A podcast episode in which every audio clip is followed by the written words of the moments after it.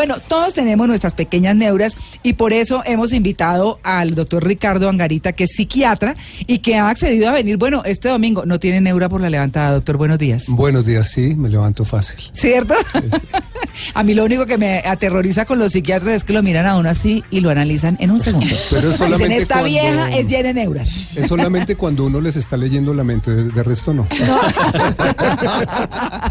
bueno, eh, ¿qué, qué son esas pequeñas neuras, doctor Angarita? Como esas pequeñas fobias, esas cosas que a uno le dan pereza. Aquí hemos comentado varias de nosotros. Sí. ¿Qué es una pequeña neura? hay pequeñas y hay grandes. Grandes. La de Beckham es grande, ¿Así? sí, eh, pero quizás eh, también es útil. Ajá. Porque al ser tan obsesivo era buen jugador. Mm. Y Ah, seguramente tenía ok. unas jugadas limpias, Ajá. claras, Y exactas. Y, y todo el equipo se acomodó a que si va por la izquierda jugada 34, entonces tenían que hacer tres pases de tal manera y él recibió la bola y gol. Entonces todo lo que nos pasa negativo también puede tener un origen positivo. Claro. Eso es importante saberlo, no hay que verlo todo con ojos negativos. ¿Y cuándo es negativa, doctor? Eh, no, en el caso de él, por ejemplo, se vuelve negativa en el instante en que nadie se lo aguanta Ah. y la esposa, pues, que parece ser que es linda, según eh, pudimos ver, Sí. Dicen, dicen. sí, no quiere eh, cohabitar más con él. claro. Y esa es una pérdida, eso es negativo. Sí. Claro, claro. Todo este lío empieza, empieza cuando el ser humano empieza a ser consciente. Y empieza, bueno, hay unos que no son conscientes, por Sí. supuesto, no vamos a hablar de ningún político, ni No, de, sí. nadie, ni Exacto. de ningún magistrado. No, sí. Pero digamos, una vez se desarrolla la conciencia de sí, hay una imagen de uno mismo. Ajá. Y hay unas fuerzas allá adentro que quieren funcionar de acuerdo a lo que les sea satisfactorio. Eso se llama el principio del placer. Ya.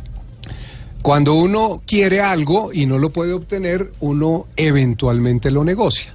Entonces, Mm. tengo dos años, quiero paleta y tengo una mamá levemente obsesiva que es prima de Beckham Ajá. y ella dice, no, solo después del almuerzo puede comerse la paleta. Esa soy yo. Digamos que metodológicamente, desde Sí. el punto de vista nutricional, es correcto, sí. ni más faltaba. Mm. Pero pues uno puede hacer concesiones y dice, bueno, hoy como es domingo y es tu cumpleaños Ah. y viene tu abuelita y ella te quiere dar un helado, eventualmente se puede comer el helado. Bueno, sí, eso es. sí. Bueno, sí, pero el que tiene la neura pequeña no tolera que se haga tampoco ese cambio y eventualmente puede empezar a odiar a la suegra.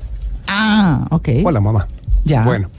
Entonces, el juego es, yo quiero algo, pero el orden del funcionamiento social, el fa- funcionamiento familiar, el esquema educativo de la familia, del colegio, hace que tenga que postergar lo que yo quiero Mm, o que tenga que renunciar a ello.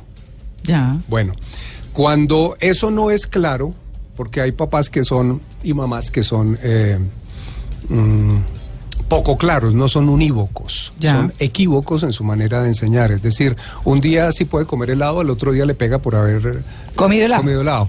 Eh, cuando e- eso pasa, pues no hay un orden, no hay una claridad en la mente y uno no, uno no se puede adaptar. Eso le pasa, por ejemplo, los los skinnerianos, que son los psicólogos que investigan el comportamiento animal y el comportamiento humano, ¿no? Y, Sí. no- y nos ven como animalitos. Ah, sí. Cambiamos, somos un poquito distintos, Sí. pero algunos no. Mm. Eh, ellos consideran que mm, eh, investigar a los ratones es bueno. Entonces pues, le ponen a los ratones unas señales. Si ustedes, eh, pues no le dicen nada. Mm. El ratoncito aprende que si espicha el botón eh, circular verde, eh, le sale comida. Mm. Y si oprime el rojo, le sale un corrientazo. Mm. Entonces, en cuestión de minutos, Aprende, claro. él ya aprendió y entonces él siempre oprime el verde. Luego Claro. le ponen uno amarillo que a veces lo electrocuta y a veces le da comida y ahí el ratoncito se neurotiza.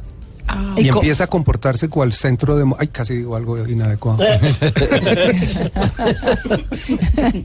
Pero entonces, ¿en qué momento empieza? ¿Eso es una enfermedad? ¿Puede convertirse en una enfermedad o es un comportamiento normal en los seres humanos? ¿Cómo es? Todos los seres humanos, en la medida en que hemos sido civilizados y educados, pues tenemos un poquito de neuras. De neuras, sí, Sí. las pequeñas neuras. Todos. Sí. Eh, pero, pero, las que le limitan a uno las posibilidades de felicidad, ¿no?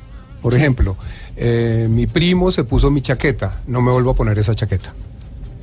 No la mando a lavar ni nada porque se la puso, ya no me puedo poner eso, porque eso está lleno de su vibración y su energía.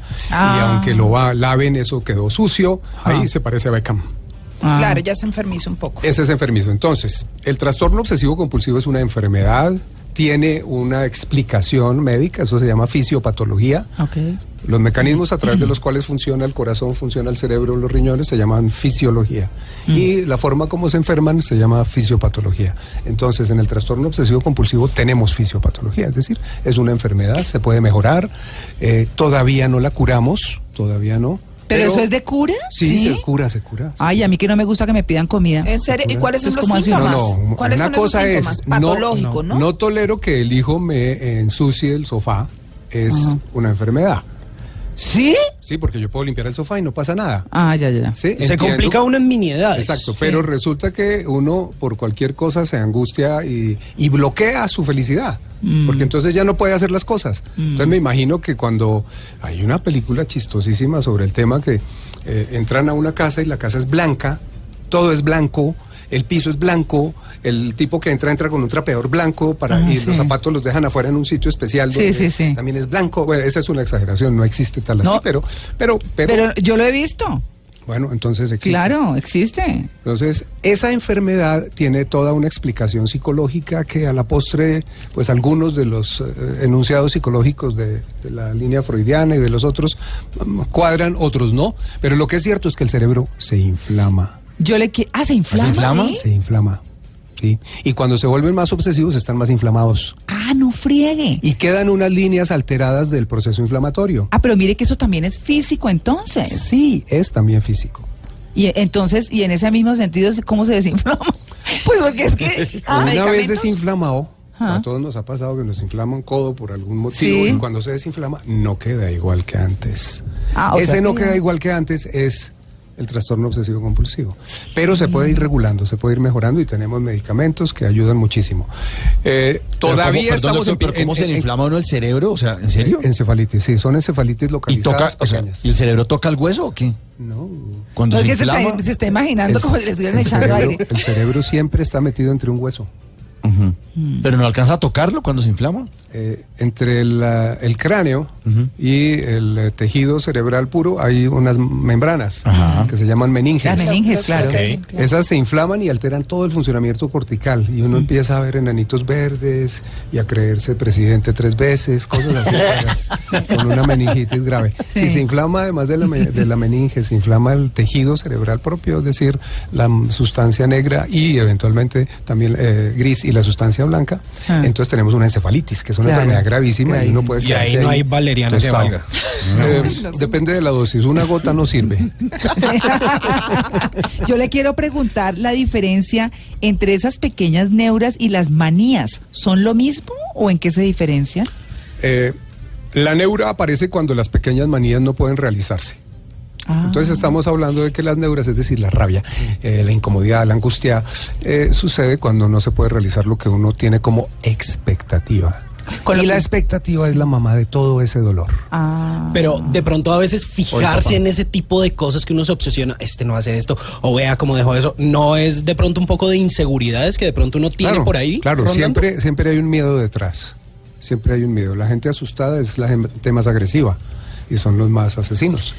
¿No? Sí, sí, claro. La gente tranquila, la gente que está feliz, pues inclusive le pueden hacer cosas feas y pues, reacciona amablemente. ¿Cómo fue que usted dijo antes que, que no, con María Lourdes nos miramos? ¿Cómo fue que dijo? ¿Que ¿Ustedes están locas? No. No, no, eso ya lo No, sabemos. es que, es No. que de alguna manera es, es un poco preocupante el tema porque podríamos pensar que el nivel de neuróticos en el mundo es demasiado grande y que, podría, que cualquiera de nosotros podría ser un neurótico. Si uno quiere tener pacientes toda la vida, estudia psiquiatría porque nunca van a faltar. Sí, de acuerdo. O, o cirugía plástica. Porque Eso la verdad. neura también los lleva a operarse. Ah, esos son los que se operan y se operan y se operan y se operan. ¿Qué es una sí, eso- neura? sí, no, no, eso es una cosa horrible. Entonces, la neura esencialmente es una disfunción entre mi capacidad de estar feliz y contento a través de un sistema natural de vida y un enemigo interno que no le gusta. Oiga, doctor, entonces, de acuerdo con lo que usted dice, para quienes están llegando a sintonía, estamos hablando de esas pequeñas neuras que tenemos, esas pequeñas cosas que nos molestan. Eh, estamos con el eh, doctor eh, Ricardo Ancarita, que es psiquiatra y que nos está aclarando y nos está sorprendiendo con cosas acá. Estamos aquí en el el diván. Pero, claro, estamos en el diván, en el diván de Blue Jeans. Respira Pero, profundo. ¿Cierto? Pero entonces, de acuerdo con lo que usted dice, que uno con sus neuras tiene una pequeña inflamación localizada, yo me imagino el cerebro lleno de chichones, ¿o no? Corrijo.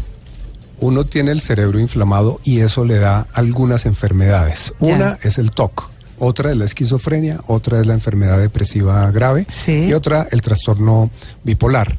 Pero cuando se inflamó un poquito y se mejoró en ciertas eh, personas que tienen además un, un tipo específico de, de- de existencia inmunológica, Sí. porque eso tiene que ver también con las bacterias que lo rodean a uno. Mm.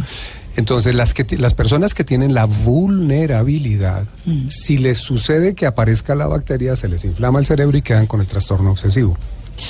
Y el trastorno obsesivo se nota desde pequeñito. ¿Ah, sí? Sí, sí, el niño chiquito ya es obsesivo. ¿Cuáles ¿no? son las características? No le gusta untarse de cosas.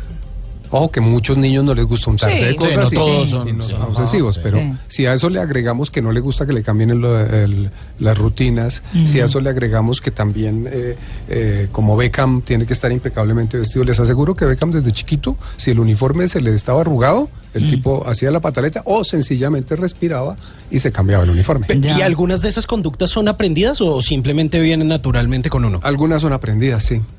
La forma como se va a expresar la enfermedad es aprendida, pero la enfermedad está ahí. Ah. Ah, el entorno la activa también. Sí, sí. Ah, no, no, da la, da la, la forma. Entonces, si yo soy hijo de pintor, probablemente mi neura se va a manifestar más en el terreno de las artes plásticas que si fuera hijo de ingeniero. O sea, que a eso se le puede sacar provecho. Por ejemplo, o sea, bien guiado. si uno tiene trastorno obsesivo compulsivo, es el TOC. ¿No Ajá. vieron la obra de teatro de, de TOC? No. No, No. es buenísima. Cuando vuelvan a sacarla, se Sí. las aconsejo, es muy divertida. Es, Ok. es superficial. Pues científicamente hablando es torpe, Sí. Mm. pero es eh, humanamente hablando y, y, eh, teatralmente hablando es muy buena. Entonces, si uno tiene, tiene eh, ese, ese trastorno y uno por, por afinidades termina siendo contador o gerente de banco, es el mejor que puedan encontrar porque a ese no se le puede perder medio centavo.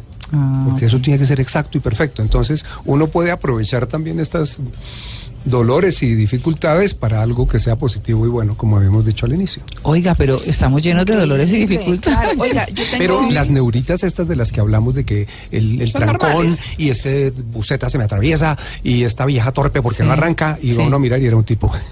¿Ah, sí? Y yo Sí. tan y bruto que pensé que era una vieja y era un tipo. Sí, sí, sí, bueno, o que lo peluquearon a uno mal, o que le quedaron malas uñas. Esas, esas tienen que ver es con que eh, el- la expectativa de gusto, de placer que uno tenía no se realiza y entonces uno hace una regresión, se vuelve niñito de cinco años y tiene una leve, corta y afortunadamente pasajera pataleta. Esas son las neuras. Ah, ok. Esas son las neuras. Y Quedamos plop. Pero esas pataletas de la calle a veces generan unos problemas gravísimos. Esas pataletas de... Claro, No, sí. la, la otra yo estaba en un restaurante la semana pasada, una señora bravísima porque no le servían una salsa y no le sacaban los champiñones de la salsa. Y le decía en el restaurante, señora, la salsa viene con champiñones y pollo. No, es que los champiñones me los tengo que comer aparte. ¿Será que no me los pueden servir? Casi arma un alboroto ahí y las meseras no saben qué hacer. Llegó la administradora y la vieja diciendo, es que en este restaurante nunca se puede nada. Y uno, pero ¿Y señor, qué, qué restaurante era? no les Es voy a que el decir. señor estaba en Argentina. No, no, no, no, no era aquí en Pero Colombia. Ah, esa, ¿era esa aquí? es una neurosis, ¿no? Sí, esa es una Claro. neura, claro. Yo tengo un amigo, por ejemplo, que si se le ensucia la camisa, tiene una camisa de cambio y se la cambia inmediatamente. Y si las medias, si una media, pues compra las medias como de los mismos colores. Y si una no es idéntica a la otra, va y compra otras y se las cambia. En Sí, ese momento. es- él tiene trastorno obsesivo compulsivo. Sí, pero es que eso de tener una mancha en la camisa es espantoso. Y que no se pueda uno comer los pinches eh, eh, eh, champiñones aparte, eso es terrible. Bueno, estamos hablando de eso, de nuestras pequeñas neuras. Cuéntenos en arroba Blue Radio Co, numeral en Blue Jeans, ¿cuál es su pequeña neura? 8 y 32.